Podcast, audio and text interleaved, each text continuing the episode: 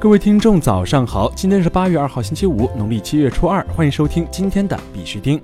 以下是昨天行情，截止到昨天晚上十八点，根据 Coin Market Cap 数据显示，全球数字货币市场总市值为两千七百三十九亿五千七百五十三万美元，二十四小时成交量为五百二十九亿零三千九百六十二万美元。比特币报九千九百九十一点五亿美元，较前一天涨幅为百分之二点三四；以太坊报两百一十三点九七美元，较前一天涨幅为百分之零点五二。昨天的恐慌与贪婪指数为五十七，前天为三十一，等级为贪心。BTC 整体仍处于震荡上行趋势，量能并未大幅增强，上涨持续性受限。以目前量能来看，直接向上突破的可能性不大，预计近期将处于一万美元附近来回震荡，市场可能再次进入震荡期。在这里呢，必须提下提醒各位，投资有风险，入市需谨慎。相关资讯呢，不为投资理财做建议。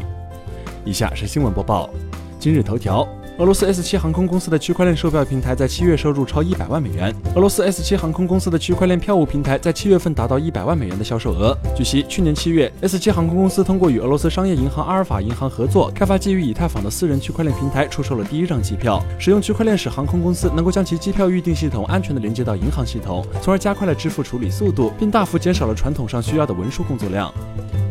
FCA 发布关于加密资产的全面指导，明确哪些代币属于其管辖范围。英国金融行为管理局最终确定了其加密资产指南，明确了哪些代币属于其管辖范围。周三发布的大部分规则是在咨询文件 CP 十九中提出的，该文件于今年一月发布，用于征求公众意见。正如人们普遍预期的那样，最终指南并没有彻底改变监管格局，而是明确了某些类型的加密资产何时属于现有类别。FCA 表示，该咨询文件共收到约九十二份来自各类公司的回复，包括银行、行业协会和加密交易所，大部分受访者支持这些提议。该机构表示，任何不是证券代币或电子货币代币的代币都是不受监管的。然而，市场参与者应该注意，某些使用代币的活动仍可能受到监管，例如当用于促进受监管的支付时。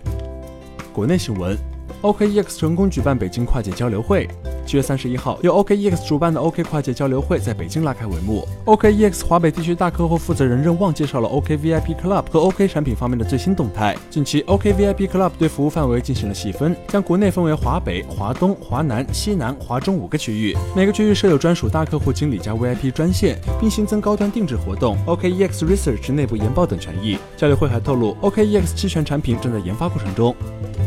长沙经开区区块链技术企业已达二十八家。据人民网消息，一月到六月，长沙经开区规模工业总产值同比增长百分之十点一，规模工业增加值同比增长百分之八。青沙区块链产业园引进中国工业和应用数学学会、湖南潇湘大数据研究院、湖南和信区块链研究院等高端平台，围绕区块链场景应用引进全路通、阳光易购等十三家企业，区块链企业已达二十八家。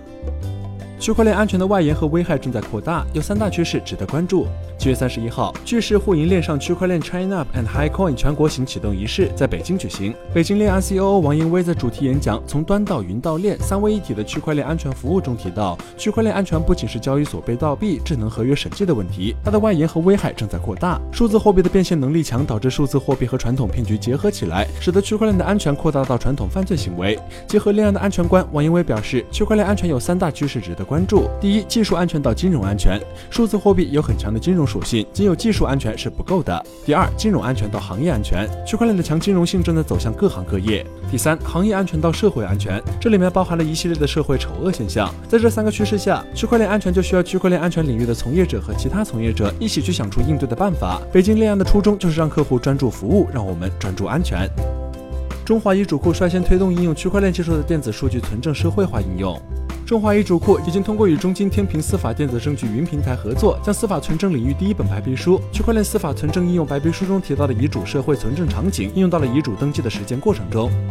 国际新闻：NBA 和 z a p p Labs 将联手推出一个基于区块链的收藏品数字平台。美国国家篮球协会和 z a p p Labs 将联手宣布推出一个基于区块链的收藏品数字平台 NBA Top Shot。根据这些公司的说法，游戏的粉丝们可以购买、出售和交易赛季内的数字收藏动作，比如凯文杜兰特的三分球或是乔尔艾米德的扣篮。数字收藏品可以用于在线游戏或锦标赛。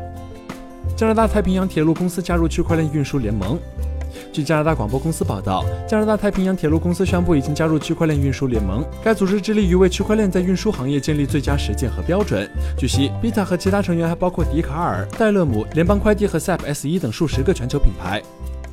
韩国四大虚拟货币交易所与银行续签实名账户使用。